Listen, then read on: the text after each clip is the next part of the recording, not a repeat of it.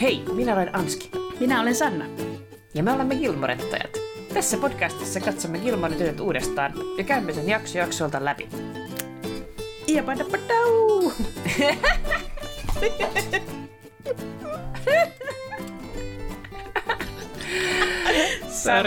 Sannan catchphrase. Joo, mä aina mietin jotain. Sitten mä oon silleen, niinpä! Mun pitäisi nää oikeesti miettiä ennakkoon. Sitä oli kuin reaktiogeneraattori. Miten mä reagoin taas tähän uutiseen? Miten me pitää keksiä joku uusi intro? Joo. Toki voi saada uuden kauden alussa aloittaa uuden introlla. Mm-hmm. Ehkä. Katsotaan, mihin päästään. Ensi kerralla sitten. Joo. Niin, sit just kun me laitetaan nauhoittaa, niin sitten me muistetaan, että ai niin, meillä on uusi juttu. Jep. Ei se mitään. Joo. No sinä voit kertoa jaksosta. Minäpä kerron, joo. Nythän on just äskettäin katsottu tokan kauden 11 jakso. Ja kuten jakson nimestä voi päätellä, niin se on pullollaan salaisuuksia joka nurkan ja komeron oven takana. Eli jaksohan oli Secrets and Loans. Rory ei suostu paljastamaan uteliaalle ja kilpailuhenkiselle Parisille huippuhyviä PSAT-koearvosanojaan. Lane on taas salannut Rorilta harrastavansa cheerleadingia, koska ei usko Rorin pitävän sitä tarpeeksi coolina. Kun Lorelai ja Rory pakenevat talostaan paljastunutta termiittiongelmaa Sookien luo keskellä yötä, Jackson piiloutuu komeroon piilotellakseen noloa pyjamaansa. Eikä tässä vielä kaikki. Termiittiongelman ratkaisemiseksi Lorelai joutuu pähkyröimään, mistä taikoa $15,000 talon korjauksiin. Itsenäinen ja itsepäinen Lorelai ei suostu ottamaan keneltäkään lainaa ja kieltää Roria mainitsemasta asiasta isovanhemmilleen. Tällä kertaa Rory ei kuitenkaan tottele, vaan kertoo perjantai-illallisella saman tien Emilylle heidän rahahuolistaan. Emily varaa Lorelaille pyytämättä tapaamisen pankkiin heidän hyvälle tuttavalleen. Kovista ponnisteluistaan huolimatta Lorelai ei saa rahaa ilman, että Emily on hänen lainansa takaaja. Kaikki päättyy toki onnellisesti. Rory ja Lane sopivat riitansa, samoin kuin Rory ja Lorelai. Ja Emilyllä on nyt iloisesti oikeus järjestää DAR-tapaamisensa Lorelain ylläpitämällä majatalolla. Tämä oli aika hyvä jakso. Ihan ok. Mulle tämä oli taas vähän semmoinen, että mä muistin, että jossain vaiheessa tulee se kohtaus, tai niinku se, tavallaan se juonen käänne, että Emily joutuu takaamaan, niinku sen, tai että Lorelai joutuu pyytämään sitä lainan takausta, mutta mä en niinku kuollaksenikaan muistanut, että missä vaiheessa se tulee, ja jotenkin, että mä en niinku yhtään osannut sijoittaa, että mihinkä väliin se niinku sattuu.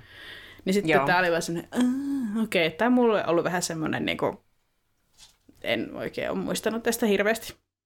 En mä tätä muistanut yhtään, mutta no mä kerron sitten Luken kuppilassa vaikka kaikki. No, nyt mun kissa riehuu ihan koko ajan. Niin mä kerron Luken kuppilassa sitten, että kaikki asiat minua ilahduttivat tässä. Okei, kiva. Jään kuulolle. Yeah. No, ja olisiko se sitten Chiltonissa käynti? Kyllä. Bing bong. Bing bong. The Chilton's gone, ei kun here. Joo, mennään Chiltoniin tekee PSATteja. Eli PSAT tällä kertaa aiheena. Eli tosiaan ne Roorin PSAT-kokeen tulokset on siinä Pariisin kiusana koko jakson ajan. Ja mikä tämä PSAT sitten oikein on? Olette varmaan kuitenkin kuullut lyhenteen SATs, ja se on tosi iso juttu. Ja se on mun mielestä käytykin joskus läpi jossain meidän jaksossa. On varmaan. Oletetaan näin. Niin, tämä on eri juttu kuin SAT tai PSAT. Ja se on Preliminary SAT, eli National Merit Scholarship Qualifying Test. joka on standardisoitu College Boardin hallinnoima testi. Sillä mitataan kelpoisuutta National Merit Scholarship Programiin, jossa kilpaillaan akateemisten kykyjen tunnustuksista sekä stipendeistä. Varsinaiset National Merit Scholarshipit ovat vain $2,500, mutta ohjelman kautta kanavoidaan myös monia muita stipendejä. Esimerkiksi yritykset sponsoroivat ohjelmassa ansioituneille kilpailijoille. Esimerkiksi yritykset sponsoroivat ohjelmassa ansioituneita kilpailijoita, ja monet yliopistot lahjoittavat kilpailun kautta stipendejä niille finalisteille, jotka haluavat tulla kyseenomaiseen yliopistoon opiskelemaan. Jotkut kilpailussa ansioituneet eivät saa stipendiä ollenkaan, sillä stipendin oikeuttaa vain suunnitelmat opiskella akkreditoidussa yliopistossa, mutta kilpailusta voi silti saada tittelin Honorary Merit Scholar. Ja sekin tietenkin merkkaa paljon, koska tämä on niin hirveän tiukka kilpailu, että kyllä sillä tittelilläkin varmasti pääsee sitten pitkälle, vaikka ei heti olisi kouluun menossakaan. Okei. Okay. PSAT-testiin osallistuu vuosittain noin 1,6 miljoonaa opiskelijaa 22 000 koulusta. Testi mittaa kriittistä lukutaitoa, kirjoitustaitoa ja matemaattista ongelmanratkaisutaitoa, eikä siis mittaa tietotasoa erilaisista aineista. PSAT-vaiheesta semifinaaliin edenneet opiskelijat lähettävät kilpailuun yksityiskohtaisen stipendihakemuksen, johon kuuluu esseitä sekä tietoa vapaa-ajan aktiviteeteista, palkinnoista ja johtajuuskokemuksesta. Lisäksi semifinalisteilla pitää olla erinomainen koulumenestys sekä suosittelija omasta koulustaan. Myös varsinaisissa SAT-kokeissa pitää suoriutua niin, että tulokset vahvistavat PSAT-tulosten paikkaansa pitävyyden. Semifinalistit edustavatkin parhainta 0,5% oman osavaltionsa lukiotasoisista opiskelijoista. Aivan. On se aikamoinen. Aikamoisiin sfääreihin mennään kyllä noissa. Joo, kauhean homma, kun koko ajan joku LSAT ja SAT ja PSAT. Koko ajan pitää tehdä tämmöistä ylimääräistä, sitten on vielä koulukin. Ja niin. Joo. Uuvahdin. Kuunnellessa, niin yritin kyllä olla ihan, mutta...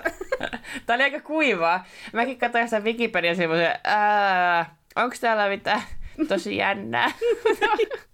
Ei täällä mitään jännää. No siis tavallaan mua kiinnostaa kyllä noi stipendit. Että niin kun sanoit tuon... mitataan kelpoisuutta National Merit Scholarship Programiin, jossa kilpaillaan akateemisten kykyjen tunnustuksista ja stipendeistä, niin onko nämä National Merit Scholarship, niin ne on vain niinku tavallaan yksi stipendimalli, mutta eikö niitä stipendejä ole tosi montaa erilaista? Joo, on, siis sellainen on just niinku ihan niinku säätiöt, yritykset, korkeakoulut, stipendejä on ihan hirveästi eri tahoilta. Ja varmaan niin kuin sitten, no mun käsittääkseni sitten tämän ohjelman kautta on helppo kanavoida niin kuin valtaosa niistä. Sille jos niin kuin ei halua itse arvioida niitä stipendihakemuksia niin kuin säätiönä tai yrityksenä, niin tässä on niin kuin helppo tapa tehdä sitä stipendijakoa, mutta varmasti monet säätiöt ja yritykset ja tuollaiset niin itsekin arvioi niitä, että se on tosi monimutkainen se stipendisysteemi tuolla. No niinpä. Joo, ja sitten niinku, mun mielestä on hämmentävää, että sitten niinku, onko se, että high schoolista voi päästä collegeen, jos oot niinku, just vaikka hyvä liikunnassa, niin voit saada vaikka sen football scholarshipin, että pääset kyllä sillä collegeen, ja sitten eikö cheerleaderit kanssa mene niinku siihen? Joo, kyllä, cheer scholarship. Ja samaa väylää. Varmaan uskaltaisin veikata, että myös marching bandiin voi saada, niin, koska se kuuluu myös siihen, kun se urheilukoneisto, kun ne tekee hirveästi rahaa sillä college-futballilla, koska ne myy tietenkin lippuja. Ja sitten mitä parempia pelaajia sulla on, niin sitä paremmin sun joukkue niin kun menestyy ja näin. Niin. Sitten tosiaan siellä on aina ne cheerleaderit joka pelissä, ja sitten siellä on marching band, ja sitten siellä on niinku voimistelijat ja tanssijat. Ja niinku... Okei, joo. Se on vaan yhdessä college football pelissä ollut, ja se oli kyllä aika monen spektaakkeli. Joo. Että kyllä varmaan sitten niinku pääsee niihin muihinkin juttuihin stipendillä. Maskotiksi ei ehkä. En ole nyt tarkistanut tätä, mutta maskotikseen varmaan pääsi stipendillä. Mutta... Okei. Joo. Kyllä. Nämä on mielenkiintoisia. Kyllä. Silleen tavallaan verrata, että ei meillä näin. Jep. Ei ole mitään tuommoista. Niinpä. Että kiitos nyt kuitenkin PSATista. Olkaa hyvä. Joo. Jatketaanhan matkaa. Kirkin kirjakauppa jo odottelee. Yes. Mä mietin tätä jakson nimeä, eli Secrets and Loans, niin sellainen elokuva on kuin Secrets and Lies, eli salaisuuksia ja valheita. Se on ilmestynyt vuonna 1996, ja se on brittiläinen tämmöinen draama-elokuva, jossa lapsena adoptoitu tummaihoinen nainen lähtee selvittämään biologista äitiään ja yllättyy, kun tämä onkin valkoihoinen, ja sitten sen, niin kuin tämän biologisen äidin perheessä on myös semmoiset hyvin mielenkiintoiset niin kuin suhdekuviot. Kaikilla on salaisuuksia toisiltaan ja muuta. Että mietin, että ehkä se voisi olla vähän semmoinen hatara, löyhä sanaleikki. Ei ehkä niinkään viittaus. Joo, varmaankin. Mennäänkö sillä? Mennään sillä, hyväksyn. Joo. No sitten varsinainen eka viittaus. Elikkä... Lorelai odottaa malttamattomana Roria Luken kuppilassa. Kun tämä saapuu koetuloksiaan innoissaan heilutellen, Lorelai käskee tätä avata kirjeen kiireesti. Vieressä norkoilevalle Lukelle hän toteaa, "Leave the pot, Ethel." Ja Ethel Mertz, omaa sukua Potter, on fiktiivinen hahmo Lorelain lemppari TV-sarjasta I Love Lucy, jota on käsitelty jo 1,000,000,000 kertaa. Ethelkin on kyllä itse asiassa jo mainittu joskus aikaisemmin. Ja hän on siis sarjan päähahmo Lucyn keski-ikäinen vuokraemäntä. Naiset ovat myös hyviä ystäviä, ja Ethel toimii usein järjen äänenä Lucyn lennokkaille ideoille. Tämä on mielestäni siis oikein sopiva vitsi, näin niin kuin Luken ja Lorelain erilaisia hahmoja ajatellen. Kiteyttää heidän dynamiikkaa. Joo, juuri näin. En osannut yhdistää. En mäkään. Se meni sarjalle. Sitten Lorelai kääntyy takaisin Rorin puoleen ja muistuttaa, "Okay, just remember these are PSATs, okay? So it's like the baby gap. They don't count as much." Ja hän mainitsi tällaisen kauppaketjun, eli Gap Incorporated on yhdysvaltalainen vaatealan yritys, jolla on myös lapsille suunnattu vaatemallisto. Aika hauska. Se oli varmaan selkeä. Joo. No, Anski rupeaa taas paasaamaan. No niin, mä jätin tämän tosiaan. Tämä olisi kuulunut mun alueeseen, mutta arvasin, että Anski saa tästä enemmän irti, niin annahan palaa. Kiitos. Mutta tämä on silleen varmasti kiinnostavampaa kuin Star Trek-paasaus. Joo, on varmasti. Tai siis, en tiedä. Voi yeah. To each their own. Tässä on myös tällainen feeble, tällainen... dialogi, niin haluatko Sanna olla Luke? Mä haluan olla Luke, ehdottomasti, kiitos. Joo, Lorelai ehdottaa Rorille, että he voisivat juhlia hyviä koetuloksia menemällä Rocky Horror Picture Show -näytökseen. Hän juttelee tästä myös Lukelle. "And to celebrate, we're gonna hit the Rocky Horror Picture Show tonight." "Really?" "Yes, I am Magenta. Rory usually opts for Janet, and I had a thought." "Oh yeah?"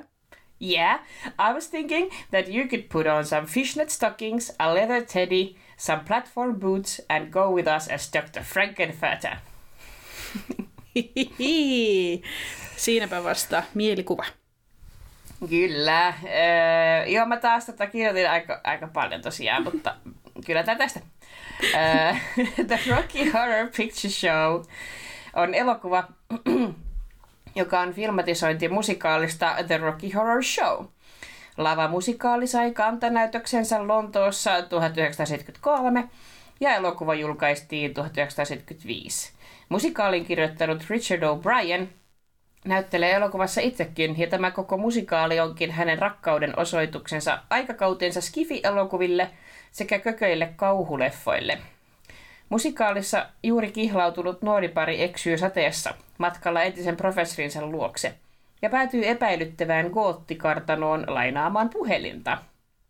kun kartanon isäntä laskeutuu paikalle verkkosukkahousuissa, korkkareissa ja korsetissa, alkaa hulvattomien ja kammottavien tapahtumien sarja, jonka aikana tulee ruumiita, eroottinen rakkaus itää suuntaan jos toiseenkin, sekä selviää, että kartano on täynnä transsexual-nimiseltä planeetalta kotoisin olevia avaruusolioita. Sinä olet Rocky Horror. Ja sitten Magenta mainittiin siellä. Lorelai tykkää pukeutua magentaksi. Musikaalin hahmo kotoisin täältä transsexual-planeetalta ja toimittaa kartanossa sisäkön roolia. Häntä näyttelee elokuvassa Patricia Quinn, joka omaa myöskin alkutekstien aikana nähtävät ikoniset huulet. Huulten takaa kaikuva lauluääni on kuitenkin itsensä Richard O'Brienin. Magenta on Richard O'Brienin näyttelemän hahmon Riff Raffin sisko, ja heillä on epäilyttävän insestimäinen suhde. Joo.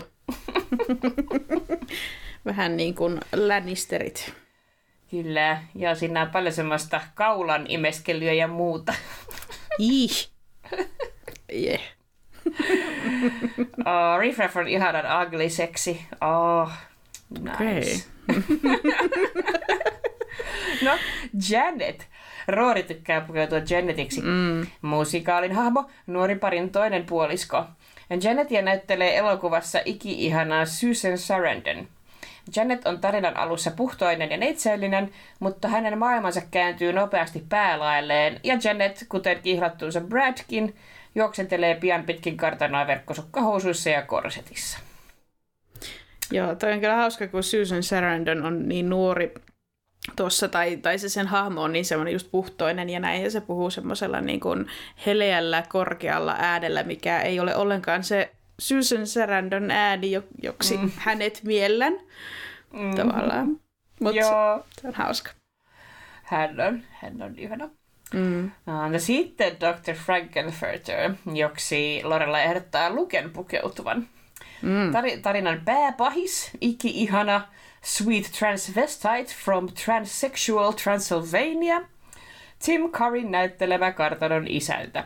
Tämä legendaarinen hahmo viettelee jotakuinkin kaikki, tekee itselleen Frankenstein-tyyliin laboratoriossa oman miehen ja pistää pystyyn shown, jossa pukee kaikki näköisekseen. Edes pyörätuolissa oleva professori ei säästy verkkosukkahousuilta ja korkkareilta. Joo, se on kyllä aivan upea. Aivan mainion. Ihana.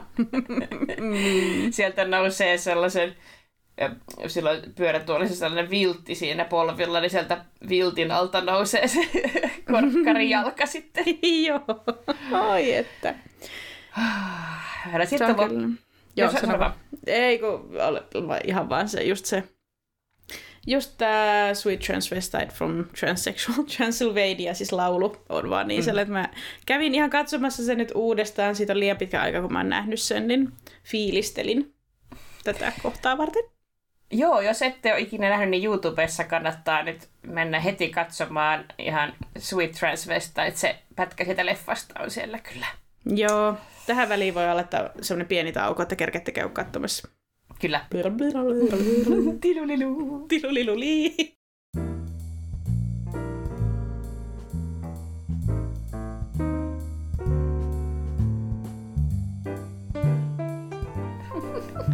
Hyvä, nyt kaikki tietävät, mistä puhutaan. Yes. Eikö ollutkin upeaa?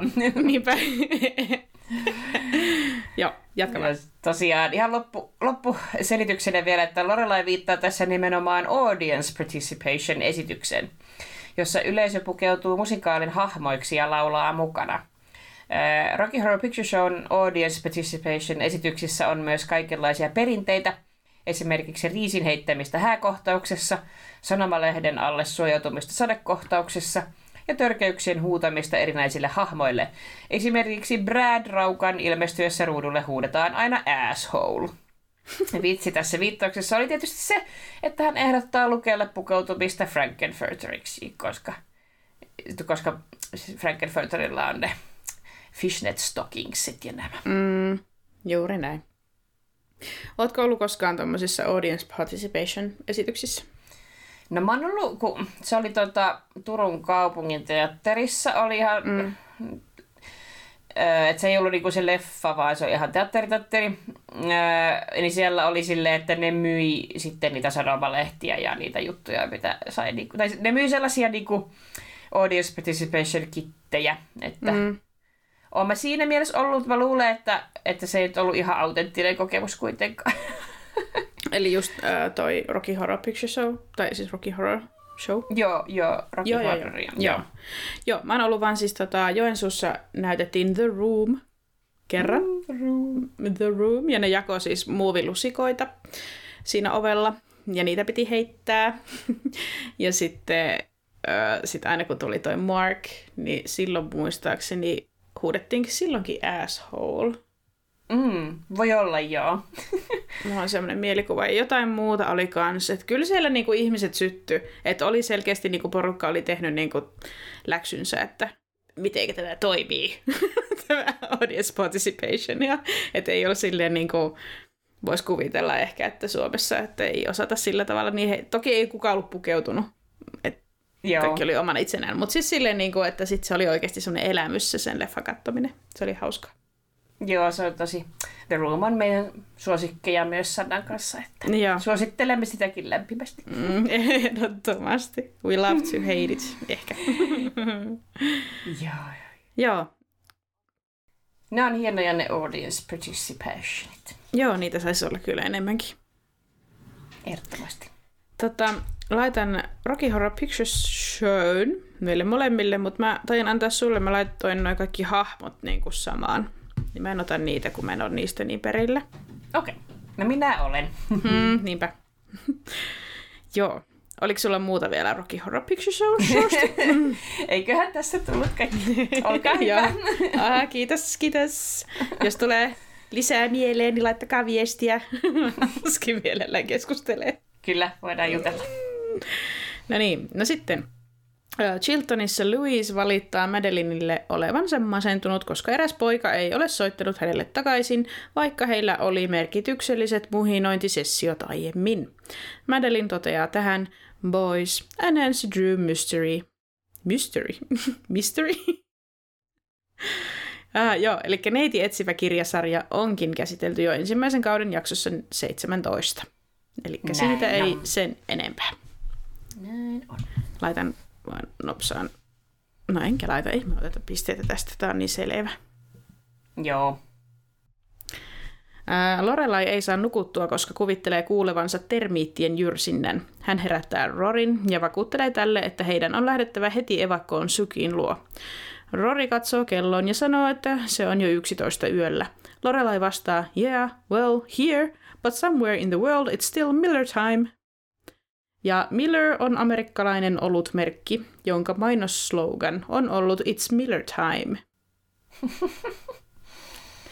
Katsoin mainoksen. Oliko se sellainen It's Hammer Time? Se oli vaan semmoinen tunnelmallinen, semmoinen, että siinä poreilee semmoista olutta, ja sitten siinä sanotaan semmoisia merkityksellisiä lauseita, ja sitten se viimeinen on It's Miller Time. Okei, eli siinä ei ehkä haeta tätä. Ei ehkä semmoista. Ei semmoista. Ei ollenkaan, mutta en tiennyt. En mäkään. Joo. Minä jatkan. Lorelai saa Rorinkin kuulemaan termiittien äänet, ja niinpä tytöt lompsivat keskellä yötä Sookien luo turvaan.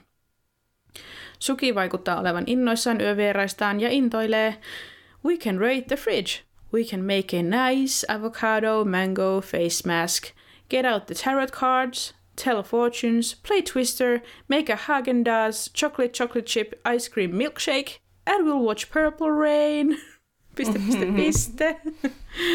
Eli hirveän monta kohtaa tuli tässä. Ekana oli tarot-kortit. Ja niiden alkuperäinen tarkoitus on ollut 1500-luvulta lähtien erilaisten tikkipelien pelaaminen.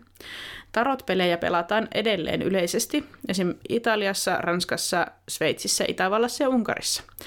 Esimerkiksi ranskalainen tarot vastaa haastavuudeltaan britkeä. Sookie mainitsee tässä kuitenkin, että tytöt voisivat ennustaa toisilleen, joten tässä yhteydessä tytöt mieltävät nämä tarotkortit varmaan nimenomaan siis ennustamisen välineenä. Kyllä. Tuo oli mulle uutta, että ne on ollut niinku ihan niinku pelikortit. Joo, en mäkään tajunnut. Niinpä. aika hienot pelikortit. On, kyllä. Joo, no sitten oli Twister, ja se on yhdysvaltalaisen Hasbro-yhtiön suunnittelema peli, joka vaatii pelaajiltaan venymistä ja vanumista valkoisella alustalla olevien värillisten pallokuvioiden päällä. Varmasti tuttu. Kyllä. Sitten Häagen-Dazs, ja se on amerikkalainen jäätelömerkki, jonka perustivat puolalaistaustaiset Ruben ja Rose Mattus vuonna 1961. Brändin nimi on Rubenin keksimä sanamuunnos, joka ei tarkoita yhtikäs mitään. Ruben halusi tuotteelle ulkomaalaiselta kuulostavan nimen, ja hän ottikin vaikutteita skandinaavisista kielistä. Sitä saa mun mielestä Suomestakin jo nykyisin. Onpa hieno tarina. Joo, siitäkin katsoin YouTube-videon. Mä katson tosi usein nykyisin YouTube-videoita. Siellä selitetään nykyään aika monet asiat. Ja se on ihan totta. Se on ihan totta. Sitten mä uuvahdan, kun mä selailen artikkeleita tai Wikipediaa tai jotain, niin sitten kertokaa mulle se videolla. Make sense. Mutta ei ole toisaalta niin tehokasta. Ei ihan heti löydy. Sitten viimeinen oli Purple Rain, ja se on vuonna 1984 ilmestynyt amerikkalainen rockmusikaali, joka perustuu löyhästi Princen elämään. Prince tekee elokuvassa debyyttinsä näyttelijänä, ja hän on myös säveltänyt elokuvan musiikin. Minä olen nähnyt Purple Rainin. Oletko? No sitten saat ehdottomasti siitä pisteen. Minä en ollut nähnyt. Otatko muita? No kyllähän mä nyt on jätskimerkin tiedä, mutta en mä tiennyt. Saatat. Otetaan kaikki. Mä en ota Purple Rainia, kun mä en tiennyt jotain varsinaista elokuvaa. Joo. All right. Se on hyvä. Se on tosi violetti. Yllättäen. No sitten Lorelai kertoo Sookille, miten jokainen pankki on kieltäytynyt myöntämästä tälle lainaa talonsa korjaamiseen. Sookie sanoo, että jotain on oltava vielä tehtävissä, johon Lorelai sanoo, I was thinking about opening a Coyote Ugly lemonade stand. Ja Coyote Ugly Saloon on New Yorkissa sijaitseva baari, jossa seksikkäästi pukeutuneet naistarjoilijat tanssivat ajoittain baaritiskillä. New Yorkissa sijaitseva baari toimi inspiraationa vuonna 2000 ilmestyneelle Coyote Ugly-elokuvalle, jonka ansiosta baari on avannut uusia toimipaikkoja Jenkeissä, muun muassa Las Vegasiin ja Floridaan, sekä kansainvälisesti Venäjälle, Britteihin ja Japaniin esimerkiksi. Joo. Minä taas luulin, että kyseessä on vain elokuva. En tiennyt, että se on ihan oikea baari. En mäkään. Joo, mutta varmaan vitsi aukesi kuitenkin sen verran hyvin, että voi ottaa pisteet.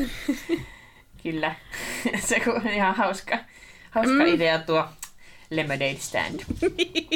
On joo, kyllä. No sitten Rory saapuu paikalle ja he kertovat Sookin kanssa monta hyvää syytä, miksi Lorelai on niin merkittävä osa yhteisöä, että pankin pitäisi ottaa se huomioon. Rory sanoo, and you played Tevye in the Stars Hollow Community Theater production of Fiddler on the Roof. No mehän ollaan käyty tämä viulunsoittaja katollakin läpi jo sen 700 kertaa, ainakin ensimmäisen kauden jaksossa 15. Jotenkin tuntuu, että Stars Hollowssa esitetään aika usein Fiddler on the Roof. Minusta tuntuu ihan samalta. Ja Tevye on musikaalin päähenkilö. Hän on köyhä maalaismies, joka vaalii perinteitä ja yrittää löytää hyvät avioliitot jokaiselle 5 tyttärelleen. Et se on sinänsä hauska vitsi tässä, että Lorelai on häntä näytellyt. Kyllä. Hän on varmasti ollut hyvä Tevye. Tevye, joo. Kyllä. Tämä oli tuttu tietenkin. Kyllä. Rory kertoo Lorelaille, kuinka hän yritti mennä tapaamaan Laneä, mutta tämän äiti ajoi tämän vesiletkulla uhaten pois, ettei heidän antiikkikauppansa kuhisi se pian termiiteistä. Roryn kertoman mukaan, and then she chased me halfway down the street with the hose. It was like a scene from Silkwood. Ja tapaus Silkwood on vuonna 1983 ilmestynyt draama-elokuva, joka kertoo tosielämän aktivistista Karen Silkwoodista. Silkwood pyrki paljastamaan työpaikkansa Kerr McGeein ydinpolttoainelaitoksen turvallisuuspuutteet. Silkwood kuoli auto-onnettomuudessa ennen kuin ehti esittää turvallisuuden laiminlyöntöjä koskevan todistusaineiston. Shady business. Vähän niin kuin toi Erin Brockovich, mutta... Juuri näin, ajattelin ihan samaa. Erin ei kuollut, mutta Karen Silkwood kuoli vähän silleen selittämättömissä olosuhteissa. Joo. En ihan... Mä yritin päästä kärryille, että mikä oli kohtaus, josta Rory puhuu, että mikä oli tavallaan se vitsi, mutta en. Olisi pitänyt katsoa se koko elokuva, ehkä kaivella sieltä, että löytyykö sieltä se, mutta että tämä meni pikkusen ohi multakin. Joo, ei. En edes huomannut, että siinä sanottiin mitään. Joo. Piste sarjalle. Jepsä. No sitten Lorelai tuumaa, että uutiset heidän termiittiongelmastaan ovat levinneet hälyttävän nopeasti. See, we have to stop talking to people. We have to stay at home with the curtains drawn, collecting stacks of old newspapers, muttering to each other, eating nothing but a cup of soup and Slim Jims. Ja cup of soup tarkoittaa valmista pussissa olevaa jauhetta, josta saa keittoa lisäämällä jauheen lisäksi kuppiin kiehuvaa vettä. Ja Slim Jim on taas amerikkalainen lihasta tehty napostelutuote. Että Cup of Soup ei ole mun mielestä niinku mikään yksittäinen brändi. Niin. Se on varmaan käsite. Niin. Näinpä. Et se oli aika selvä. Joo, oli se selvä. Slim Jimskin tutultu, mutta mä ehkä luulin, että se on jotain lakua. Niin, se on vähän semmoinen lakun mallinen, mutta se on lihaa. Et se on vähän niinku kuivalihaa, mutta ei kuitenkaan. Niin. Niin ottaisin ehkä Cup of Soupin, mutta en Slim Jimiä. Sama. Joo. Okei. Okay. No sitten Lorelai on soitellut pankkeja läpi, eikä saa mistään lainaa talon korjauksia varten. Kun Rory kysyy, kuinka monta paikkaa on jo kieltäytynyt, Lorelai sanoo, että kyse ei ole paikkojen määrästä, vaan laadusta. And when you've got Jacko's loans and stuff not wanting your business, you know it's time to hang out with the Coreys. Lorelai lupaa, että ei ajattele asiaa enempää tänään. I'll think about it tomorrow at Tara. Ja The Coreys oli 80-luvulla vaikuttaneet lapsinäyttelijät Corey Feldman ja Corey Haim. Coreyt olivat läheisiä ystäviä ja esiintyivätkin parivaljakkona 9 elokuvassa vuosina 2007-2008. Meni ihan eri riville. Esiintyivätkin parivaljakkona 9 elokuvassa, joista kuuluisin on The Lost Boys. Heistä esitettiin myös reaalitasarjaa The Two Coreys vuosina 2007-2008. Jakson ilmestymisen aikaan molempien ura oli mennyttä huumeiden käytön takia, ja Lorelai varmaan vitsaileekin, että hänenkin menestyksensä oli nyt tässä, joten hän voi painoa näiden poikien seuraksi. Totta. Hauska joke nyt, kun tietää, mitä se tarkoitti. Joo, vähän... Mä oon aina pyyhkässyt yli hilseen. Joo, nää on näitä Lorelain tosi vaikeita läppiä. Niin on. Time to hang out with the Coreys. Kyllä ei se niinku silleen oo myöskään ihan kauhean straightforward vitsi, mutta... Niinpä, joo. Hauska, kiitos. Ja sitten Tara, I'll think about it tomorrow at Tara, eli jo aikaisemmin käsitellyn Tuulen viemää kirjan ja elokuvan tapahtumapaikka plantaasi nimeltään Tara. Lorelai viittaa Taraan siksi, että Tarassa asuva päähenkilö Scarlett sanoi monesti, että hän ei ajattele asiaa tänään, vaan ajattelee sitä huomenna. Nonni. Joo, minä en tiennyt mitään. No, mä kyllä tiesin, että Tara viittaa Tuulen viemää, mutta en mä Ota vaan pistä. Okei. Okay. Ota vaan. En ota korivitsiä. Olen hövelillä tuulella. Noniin. Tsi-tsi. No sitten perjantain illallisella käy klassisesti, kun Rory möläyttää Emilille tyttöjen termiittiongelmasta, vaikka Lorelai nimenomaan sanoi, että isovanhemmilta ei rahaa pyydetä. Tytöt saapuvat kotiin riidellen, ja kun Rory sanoo, että heillä on iso ongelma, Lorelai vastaa, "Oh, you think I don't know that? You think I sit around all day swapping witticisms with Robert Benchley at the Algonquin?" Ja Robert Benchley oli vuonna 1889 syntynyt amerikkalainen humoristi, kolumnisti ja näyttelijä, Hänen uransa lähti liikkeelle Harvardissa, jossa hän oli mukana kirjoittamassa The Harvard Lampoon -komedialehteä. Fun fact! Titi! Myös Conan O'Brien on aloitellut koomikon uraansa tämän lehden toimituksessa. Mm-hmm. En tiennyt. Nice. Ja tästä Harvard Lampoonista on Netflixissä semmoinen dokumentaarinen, no niinku se elokuva.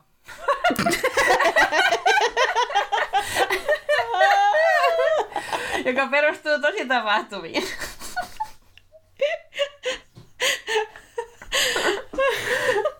Wow. Tuo oli kaunis hetki. Ensikin jaarittelee. Se on hyvä leffa. Se on, se on kiva katsoa. Joku fiktiivinen... Joku elokuva.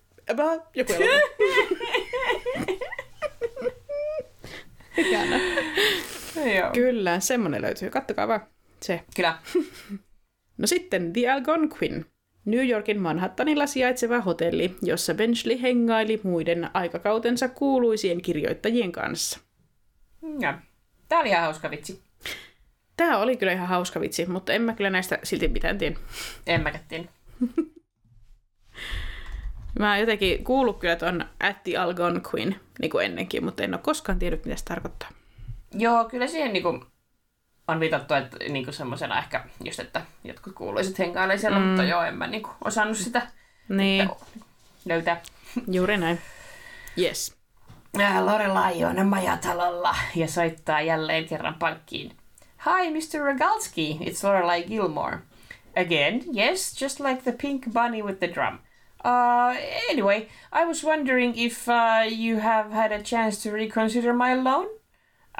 No, I think it's Energizer.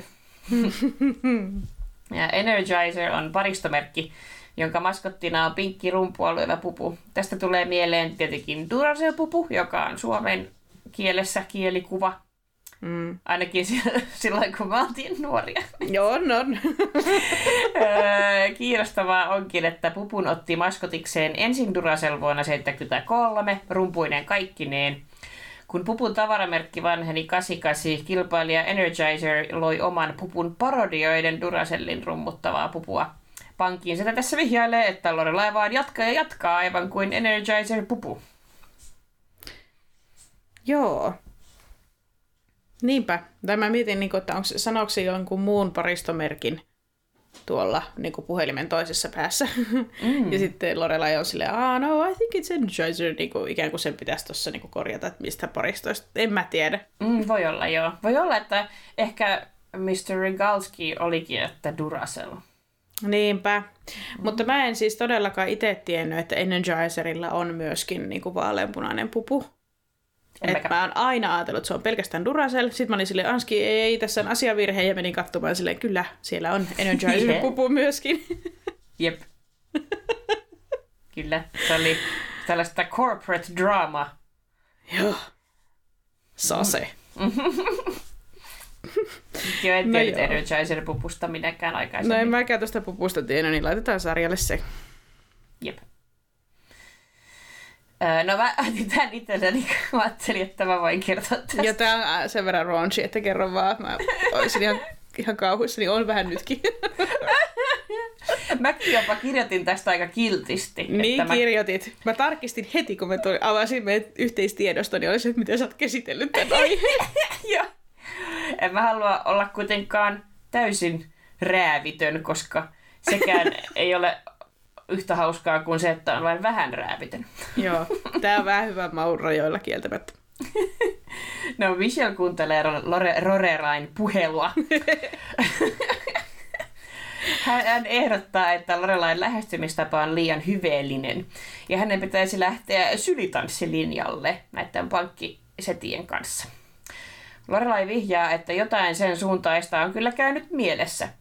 Tähän Michelle heittää, you know, in Thailand women do this trick with a ping pong ball that is a big crowd pleaser. Ei ollut ihan yhtä hyvä kuin Sandan Michelle. Ei, se oli oikein loistava. Joo, pöytätennis eli pingis on tietenkin mailapeli, jonka perusidea on samanlainen kuin tenniksessä, mutta sitä pelataan pöydällä. Michelle tässä viittaa kuitenkin Ping Pong Show-nimiseen eroottiseen näytökseen, jota esitetään strippiklubeilla. Showssa naiset käyttävät sukuelimiään ja lantionpohjan lihaksiaan tehdäkseen jänniä juttuja pingispalloilla. Taimaan Michelle mainitsee, koska Bangkokissa on kuuluisa Super Pussy-niminen klubi, johon showta voi mennä katsomaan. Joo. Oi voi, siis mä oon luullut, että se on pelkästään taikkujuttu, mutta ilmeisesti on globaali ilmiö. Se on varmaan levinnyt just haikuista, kun se Wikipedia-artikkeli oli tosi semmoinen, että joo, sitä on strippiklubeilla. Että ehkä se on sitten otettu mallia sieltä, mutta joo, ei se nyt selvinnyt sieltä, että oliko se nyt se alkuperäpaikka tuo Super Pussy. Joo. Vai ei? Joo, en tiedä. Niin, joo, siis tää on hauska vitsi, mutta siis niinku konseptihan oli ihan hirveä. Tai siis silleen niinku lähinnä mun mielessä ne on tyyliin jotain silleen ihmiskaupan uhreja tai jotakin niinku. Joo, siis kyllä siellä luki, että siinä on ollut kaikenlaista synkkää, että ei ne ihan omasta intohimostaan niitä palloja pullauttele. Joo. Mutta muistan, että tämä on ollut myös, niin kuin, mistä olen siis tähän tutustunut, niin on ollut South Parkin se South Park The Movie. Mm. Ja siinä oli vitsi tästä.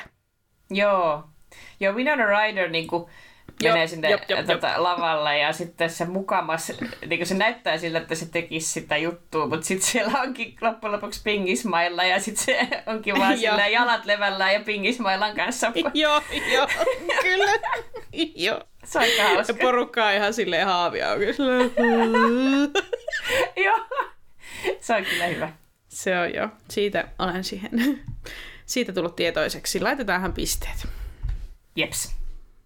Ja niin, se oli ihan hyvin käyty läpi. Kiitos.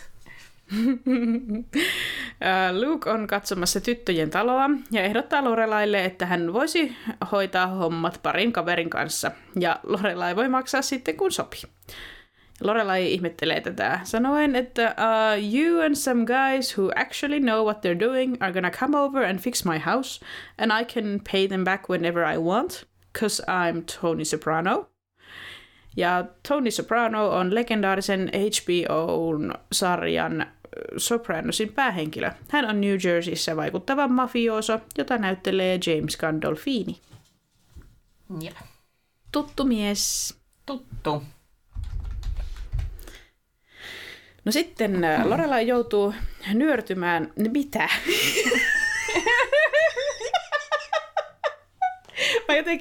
Mä menin sekaisin mun hengityksessä, mä aloitin silleen, ja sit meni kaikki päin helvettiin. Sori. Ei mitään. Hengitä, nainen. Lorelai joutuu nöyrtymään ja ottaa vastaan äitinsä sopiman ajan tutun pankkiirin kanssa.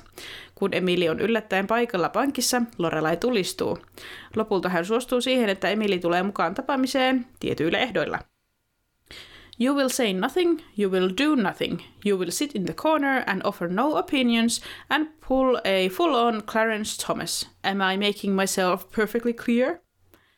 Ja Clarence Thomas on vuonna 1948 syntynyt yhdysvaltalainen tuomari ja Yhdysvaltain korkeimman oikeuden jäsen. Thomasin entinen avustaja Anita Hill syytti häntä seksuaalisesta häirinnästä ja näitä syytteitä kuullessaan Thomas pysyi täysin hiljaa. Syytteille ei lopulta löydetty tarpeeksi näyttöä, joten niistä luovuttiin. Jep. Ihan uusi juttu oli tämä minulle. Niin mullekin. Tämäkin hyvä vitsi, jos olisi tietoinen. No sitten Lorelai ja Emily lähtivät kohti pankkiirin toimistoa. Ja Lorelai puuskahtaa. I swear, one of these days, Alice. Pow! Right to the moon! Ja tämä lainaus on TV-sarjasta The Honeymooners, jota esitettiin Yhdysvalloissa 50-luvulla. Sarjassa esiintyy pariskunta Ralph ja Alice. Ralph purkaa usein kiukkuaan vaimoonsa latelemalla tyhjiä uhkauksia lyömisestä. kuten tuo Lorelain esimerkki, jossa hän sanoi lyövänsä niin kovaa, että vaiva lentää kuuhun. Apua. Aikakauden tyyliin Alice ei näistä ollut boksiskaan, vaan vastasi usein sanomalla shut up! Sunen Babette. Joo. Vai miten leppoisaa. Oh, those were the days. Alice, pow, right to the moon. Joo. Kyllä se oli mahtavaa. Erilaista aikaa se. Olihan se. Hoho, mikäs sen hauskempaa kuin, että mies uhkaa lyödä vaimonsa kuuhun. Jep, se on. Joo. Huumorin kukka. En tiedä. Ja haluan luottaa, että Lorelai ironisesti käyttää tätä. Joo, varmasti. Mä en tämmöistä sarjaa kuin The Honeymooners me ei olla kyllä käsitelty vielä ennen, että ehkä se ei hirveän montaa kertaa esiinny tässä viittauksena. Joo, ei ainakaan tähän mennessä ole. Mm. Joo, en ota pistettä. En mäkään. Jep. No sitten Emily saa tahtonsa läpi ja tapaa Lorelain lainan. Oho. Mabe. Upsi. Mabe. Emily saa tahtonsa läpi ja takaa Lorelain lainan, kun hänelle ei muuten sellaista myönnetä. Kun he lähtevät pankista, Lorelai tenttaa, että mikä on tällä kertaa vaatimus rahojen vastineeksi, kun Chiltonin rahoitusta vastaan sovittiin perjantain illalliset. Sunday Night Tea, Wednesday Night Bridge Club, Monday Night Football. Ja viimeinen näistä oli MNF, eli Monday Night Football, ja se on viikoittainen live-esitys NFL-pelejä kanavilla ESPN ja ESPN+. Tämä oli todella kiinnostavaa, eikö ollutkin? Paljon lyhenteitä. Eli Monday Night Football on, siis varmaan maanantaisin näytetään tällaisia niin kuin NFL, onko se siis National Football League? Joo, eli siis Amerikan jalkapallo tietenkin, niin kun sitä näytetään tämmöisillä kanavilla kuin ESPN ja ESPN+. Joo. No, kyllä, joo, on semituttu, niin otetaan pisteet. Joo. No. Sitten Taylor esittelee Stars Hollown uutta koripallojoukkuetta juhlavassa ulkotilaisuudessa. Those other teams had better watch out. We've got one of the big boys on our side now, huh? Shaq who? Elikkä, että kuka nämä muistaa tällaista Shaq-tyyppiä tämän jälkeen. Niin Shaquille O'Neal on jo eläkkeelle jäänyt amerikkalainen ammattilaiskoripalloilija. Tätä nykyään hän toimii urheiluasiantuntijana TV-ohjelmassa Inside the NBA, eli National Basketball Association.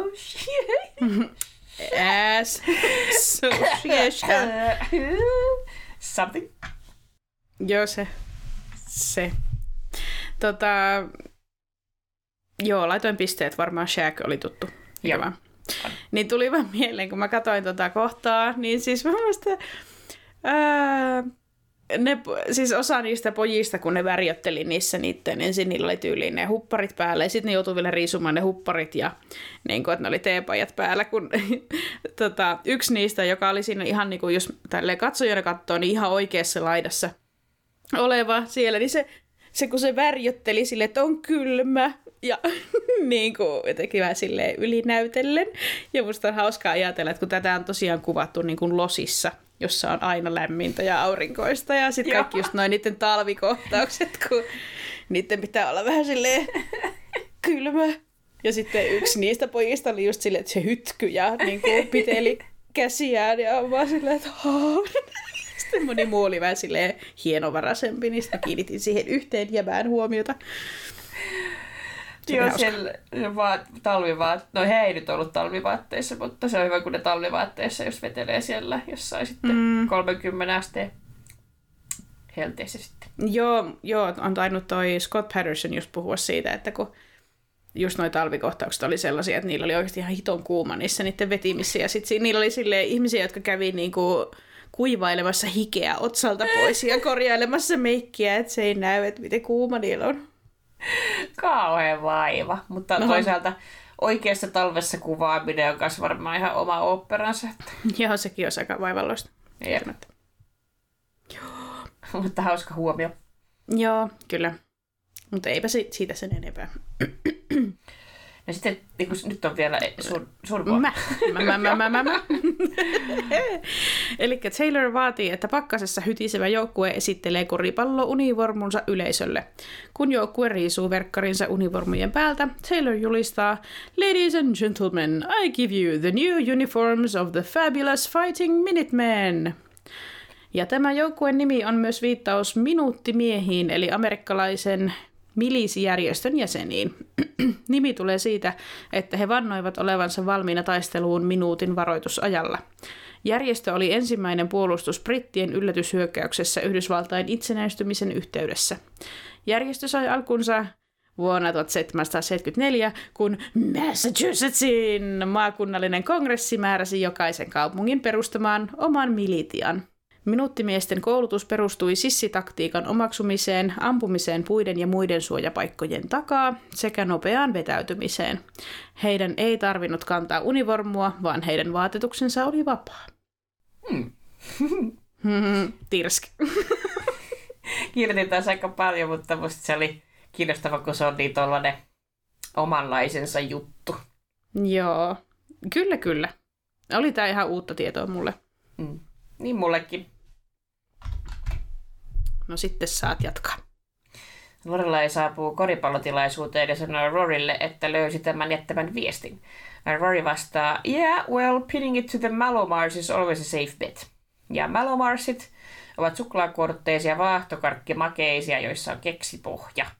Malomarsia tuottaa amerikkalainen Mondeley International. Mun mielestä Mondeley on tullut ennenkin vastaan. Okei. Okay. En muista, enkä Mallomarssista kyllä tiedä.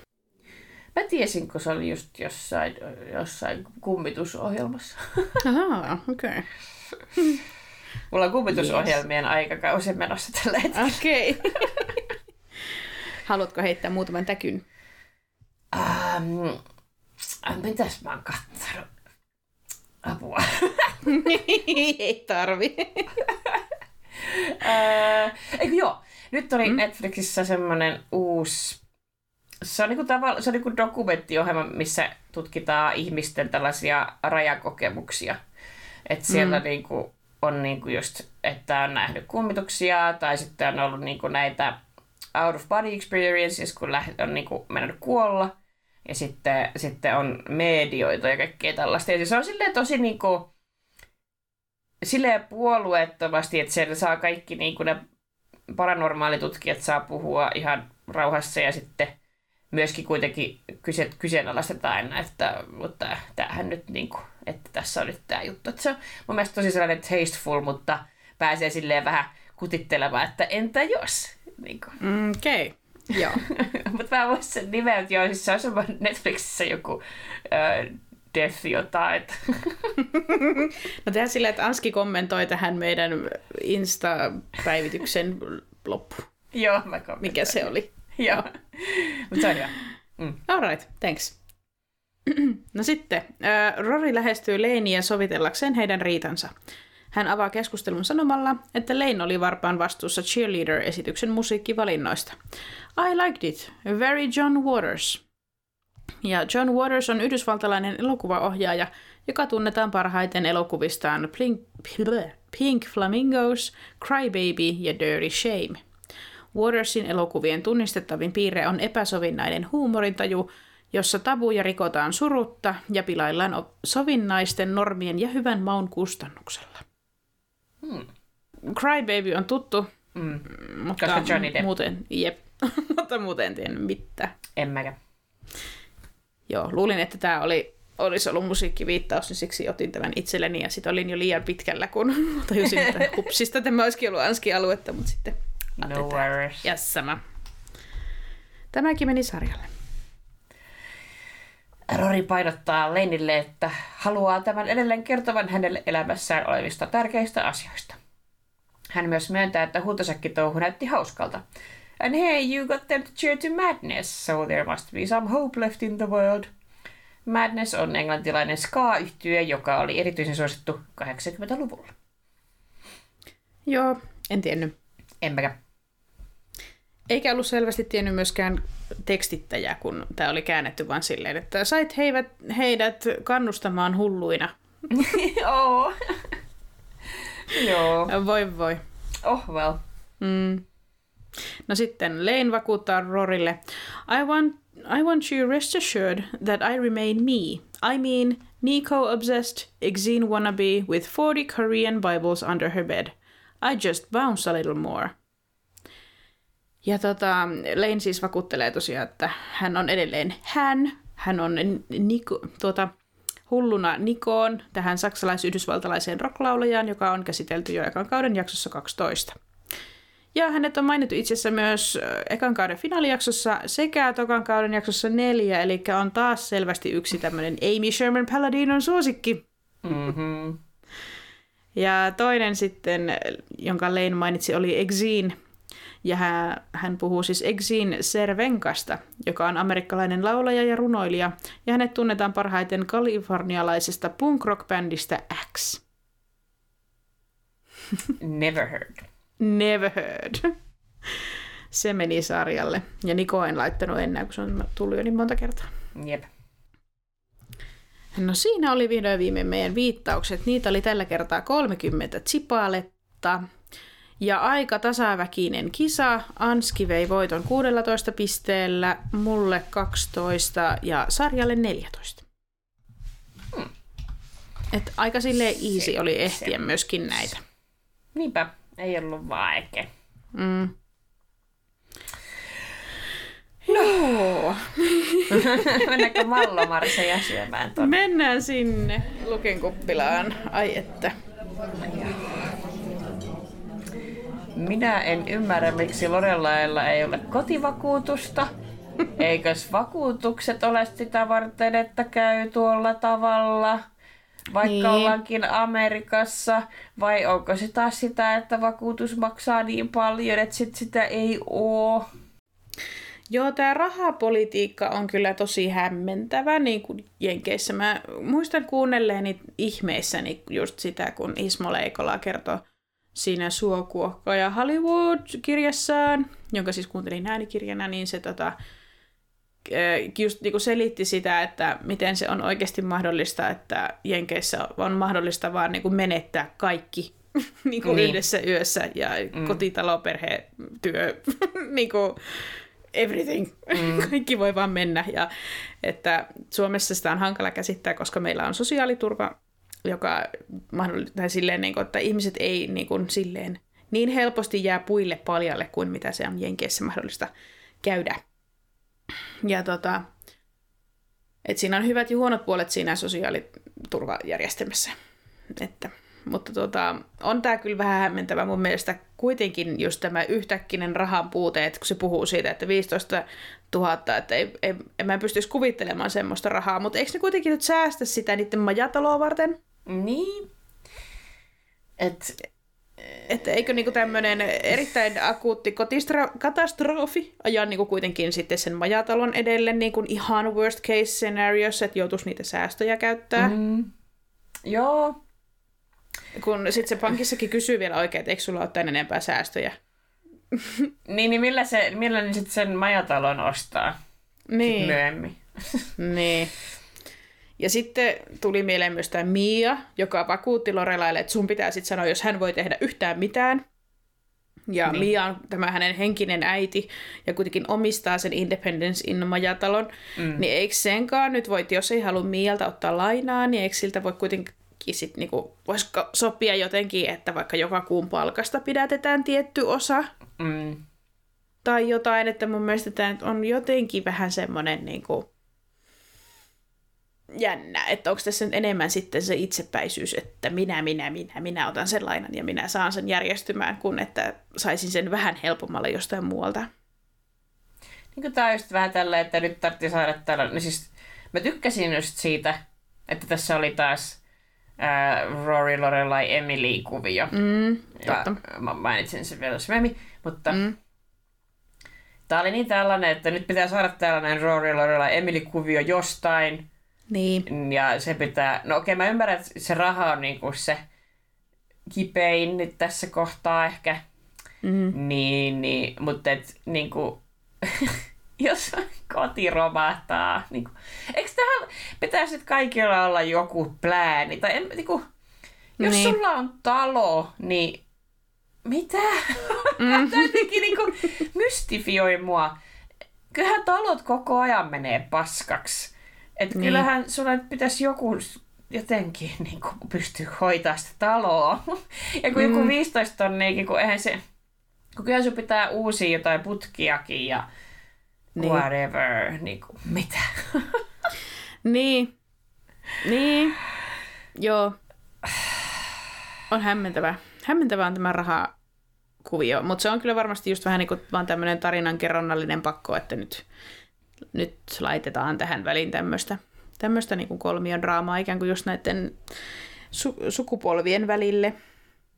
Tykkäsin myös siitä aamusta, kun siellä soi se keisera ja Lorelai vaan spontaanisti hymyilee Roorille ja kaikki on täydellistä ja sitten se jalka menee sitä kuistista läpi. Joo, se oli kyllä aivan loistavaa. Se oli ihanasti kirjoitettu ja just semmoinen niin kuin oikein imelä ja päälle liimattu semmoinen idyllinen aamu ja suunnilleen hyvä, ettei niin Liintulle nähdä hänen kädelleen niin sirkuttamaan niin lumikille konsanaa tai jotain. Joo. Ja sitten tosiaan sitten vaan silleen crash ja niin reality check. Se oli hieno. Joo, sillä just kun Ismo Leikola, että kaiken voi menettää hetkessä.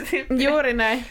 Ja siis tuosta tuli mieleen mun esihenkilö, joka on kertonut, että just että sillä oli joku aamu, siis sellainen, hän asuu tuolla tosi syrjässä metsän keskellä, sillä se oli lähtenyt lenkille koirien kanssa. Ja just semmoinen niin kuin oikein idyllinen aamu, että aamu valkenee ja näin, ja kaikki menee hienosti, ja se oli oikein saanut niin kuin voimaa siitä semmoisesta...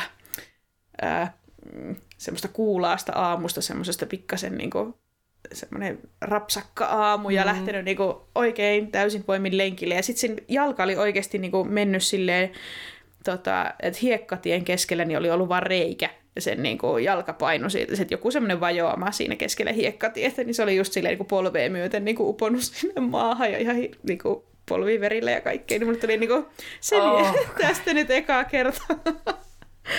Että noin voi käydä. Joo. Perustuu tosi tapahtumiin. Juuri näin. On varmasti. Ei millä on ollut tässä niinku ihan tosi tarina taustalla. Ja ehkä se tosiaan on tollaista, että sit sä et vaan voi korjata sun kotia, jos sä et ole rikas. Ehkä se sit on niin. Niin. Sillä pankissa mä vielä katoin... tarkemmin, että mitä se sanoi se pankkiri. Niin se oli silleen, että sä oot ottanut jo 2 lainaa tätä taloa varten. Niin voisiko se olla, että sit se on just ottanut sen, että kun se on ostanut sen, ja sitten vaikka just putkiremppa tai jotain, mä ei tiedä, että ne ei maininnut sitä niinku erikseen. Niin totta. Mutta hämmentävä kyllä tämä vakuutuskuvio. Niin, ja siis vakuutusmeklarin tytär! Niin. Eiks, niinku... Vaikka niinku se onkin se koko kuvio Richard ja Emilyn kanssa tosi monimutkainen, niin eikö kuitenkin Richard ole aina saanut niinku antaa vakuutusneuvoja ja ylipäätään silleen hoitaa, että hän niinku valitsee ne vakuutukset Lorelaille ja Lorelai totta kai ne maksaa? Ei välttämättä. Mulla on semmoinen mielikuva, että Richard tulee sitten vähän niinku neuvomaan noissa majatalon vakuutusasioissa myöhemmin. Okei. Okay.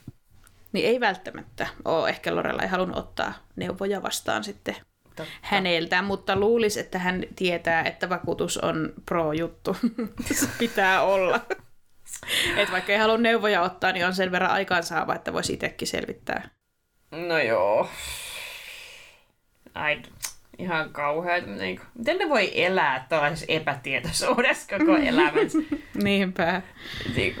Jos sulle tulee joku tauti, niin sit sun koko elämä on pilalla. Tai jos sun talo menee rikki, niin sun koko elämä on pilalla. Ja that's it. Niin. Game over.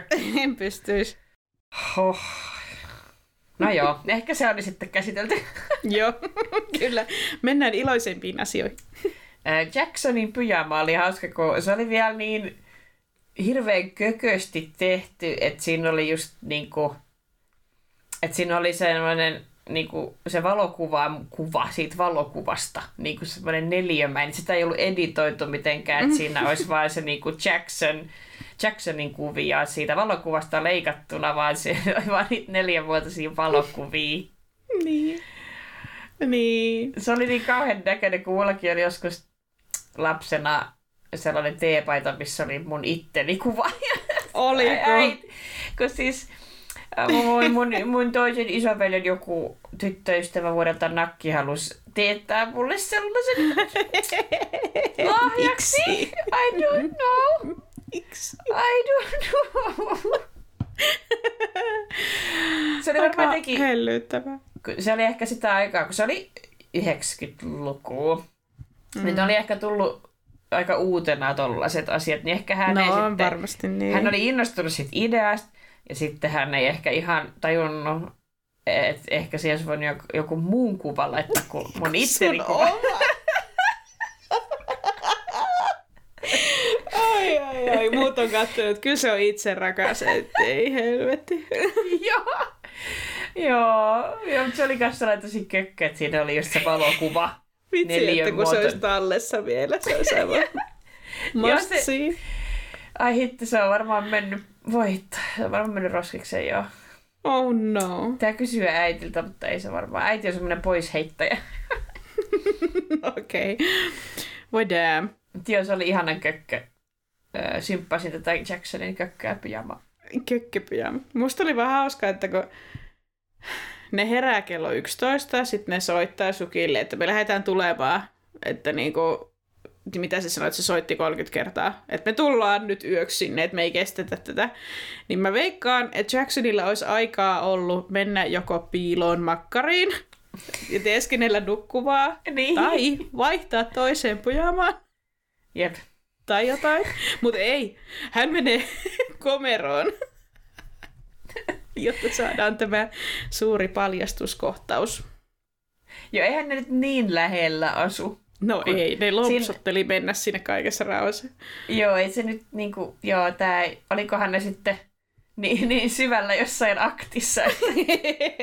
Mutta sit se on silti voinut jäädä sinne piiloon, sinne makkariin. Niin, totta. Makes no sense. Ei se haittaa. Hauska kohtaus. Tämänkin muistin, että tämä tulee jossain, mutta mä en niinku kuollaksenikaan muistanut, että missä jaksossa tämä tulee. Joo, tämä on ihan hauska kyllä. Kyllä. No siitä päästään tähän, että muistan, että tässä jaksossa oli hirveän kivasti kaikki sivuhahmot mukana, kun välillä on sellaisia jaksoja, että on pelkästään joku Lorelai ja joku Lorelain mies ja Rory tai jotain. Niin tässä oli kaikki... Oli Jackson pyjamainen, oli Parissiaiden arvosanat ja oli Mrs. Kim ja se termiittihysteria. Ja Kirkillä oli taas työpaikka, se oli tuholaistuhoja. Tuholaistorjuja. Joo, niin semmoinen se oli se sana. Joo. Ja Lane on yhtäkkiä cheerleader ja Bootsi muistelee, miten ennen oli kunnollista, kun hän oli koripallojoukkuessa. Ja siellä vedettiin toisilta housuja kinttuihin ja... Niin. Ja tässä oli niin paljon Stars Hollow flair. Totta, nyt kun sanot, niin ne oli just tavallaan semmoisia irrallisia, ei tavallaan liittyneet mitenkään siihen pääjuonikoukeroon, mutta kyllä semmoisia ihania yksityiskohtaisia, että se on kyllä totta, että niistä mä tykkään. World buildingia. Niin. Jos käytetään tällaista pompöösiä skifitermiä. Ihmettelin just ton Mrs. Kimin kohdalla sitä, että miksi se suihkuttaa vettä, jos siellä on pakkasta. Niinku taas huomaa, että on kuvattu losissa, kun ei tiedä, miten lumen kanssa pitää olla. Joo. Ei se mitään. Ja sitten Kirkin osalta niin kans just kuuntelin sitä Sean Gunn-jaksoa tosta I'm All In -podcastista, niin se just sanoi, että joo, kun ne puhuu siitä, että toi Scott kysyi, että niin kun toi Sean Gunn näytteli ensin sitä sivuhahmoa nimeltä Mick, joka tuli asentaa sitä DSL:ää. Mm. Ja sitten se oli seuraavassa jaksossa vaan nimetön Swan Guy, kun se toimitti sinne majatalolle niitä joutsenia jotain hääjuhlaa varten tai jotain. Niin sitten se kysyi, että oliko se siis niinku sama Mick vai niinku, oliko se eri hahmo? Että tiesit sä, välititkö sä, ja sitten se oli se Sean Gunn silleen, että ei hän todellakaan niinku tiennyt, eikä hän halunnut kysyä keneltäkään, ettei ajattele, että hän on niinku hankala näyttelijä, joka on silleen, who is my character? Niinku, että hän vaan oli iloinen, että sai jostain niinku keikan Ja sitten sitten kun ne rupesi Kirkin hahmoa kehittelemään, niin sitten Amy oli sanonut niille, jotka kästää näitä näyttelijöitä, eli niille roolittajille, niin oli sanonut, että joku semmoinen sama tyyppi kuin mikä oli just se Mick, että se oli hauska, se Swan Guy. Niin joku sen tyylinen. Ja sitten ne ei vaan niinku löytänyt semmoista sopivaa. Ja sitten ne oli, että no hei, entäs jos se olisi se sama tyyppi, se Sean Gunn, että kysytäänkö siltä. Ja sitten ne jotenkin tykästyi siihen ajatukseen just, että niinku heidän mielestä se on tavallaan hauska läppä, että sillä on vaan tyyli joka jaksossa uusi ammatti. Että se on semmoinen koko kaupungin semmoinen handyman. Ihanaa. Joo. Hän teki niin pysyvän vaikutuksen. Niin, kyllä. Kyllä, että sitten ne oli silleen, että se oli hauska tyyppi, että joku sen tyylinen, halutaan toinen. Mutta sitten, että no, miksei me vaan kysytä sitä samaa tyyppiä. Ja sitten toisaalta just se, joo, sit se selittää just sen, että ne on niinku ihan tarkoituksella tehnyt niin, että se ei ole millään lailla vahinko, että niinku Kirkillä on tosi paljon eri ammatteja tai toimenkuvia, mitä se tekee tuolla Stars Hollowssa vähän ympäriinsä. Kyllä. Se on just tavallaan heidän mielestä semmoinen hauska läppä. Ja Lorelaihan sanoi jossain kohtaa, että Kirk has 49 jobs. Niin on, joo, kyllä. Sitten on joku muukin läppä, kun sillä on joku just sen CV jossain kohtauksessa. Ja sit se... Joo, niin on. Nice. Kyllä. Joo, ja sitten Sean on ollut ihan ihmeissään siitä, että miksi siitä hahmosta on tullut niin suosittu. Ja se jossain vaiheessa lisätään myös niin kun siihen, kun on se... jakso alkaa ja on ne opening credits. Niin ei varmaan ole vielä tässä vaiheessa, mutta jossain vaiheessa on sitten Sean Gunn mukana siinä. Oliko se jo... Ei se, ei. No tää ei ole silleen spoileri, mutta se on upeeta, kun Kirk olisi yhdessä Miss Paddin tanssiproduktiossa. Ja joo. Hän esittää... sellaisen modernin tanssin tuohon Koijaanis-katsikappaleeseen. Se on kaunista. Se on häiritsevää ja kaunista. Kyllä. Se on mun lempihetki. Mutta se tulee joo, se on kyllä hieno. Se on mystinen. Jäädään odottamaan sitä. Mutta joo, se ehkä noista sivuhahmoista, mitä halusin kertoa.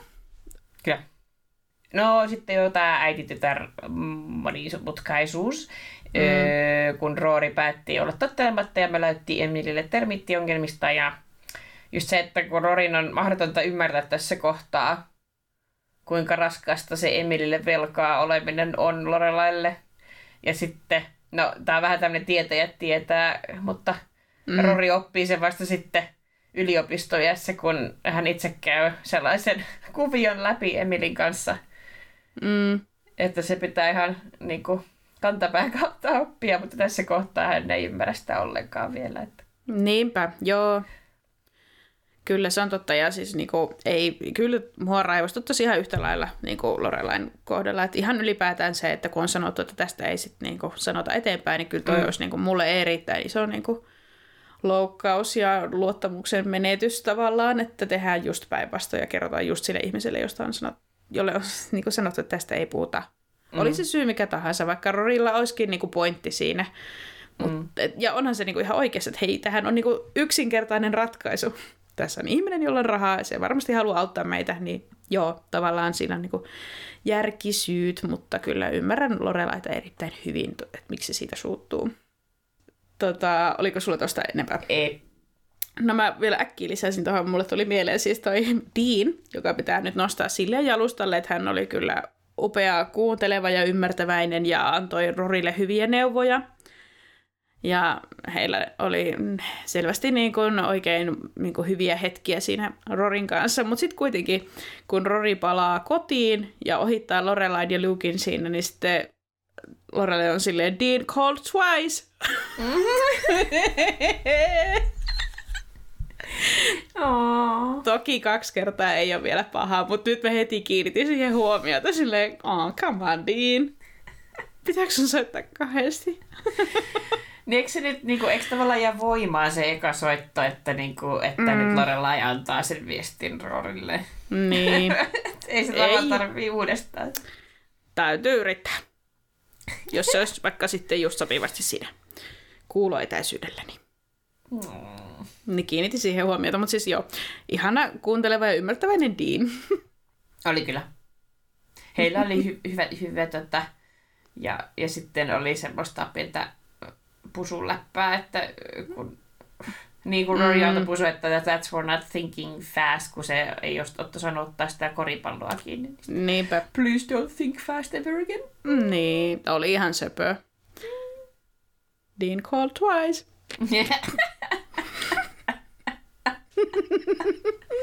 Oi kaeta, voi mieli meni jonnekin kutteriin taas. Mitä muuta voi tehdä kahdesti? Oi voi. Voi sinä. No niin, näihin mielikuviin. Joo. Mut sulla oli vielä loppukaneetti. Ja, se oli hienoa, kun Emily on kauhean kiltisti koko jakson. Siellä pankissakin hän on ihan hiljaa.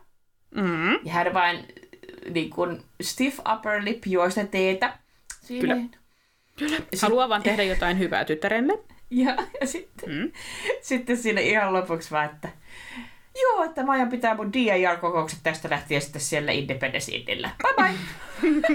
Hope you don't mind! Ja hymyillen pois. Ja sitten Lorelai, she's good. Joo, se oli kyllä hieno siitä. Se oli niinku upea lopetus tälle jaksolle. Joo, tavallaan niin, validoi tietenkin kaikki, mitä Lorelai sanoi, mutta sitten Lorelai jotenkin osasi kuitenkin kunnioittaa sitä jotenkin kuitenkin. Kun se ei ollut ehkä sit liian intrusive. Joo, mä luulen kanssa, että toi on niinku silleen ihan fine. Mä veikkaan, että DAR-kokouksia ei ole ehkä viikoittain. Ja sitten Lorelain ei tarvitse osallistua niihin. Niin.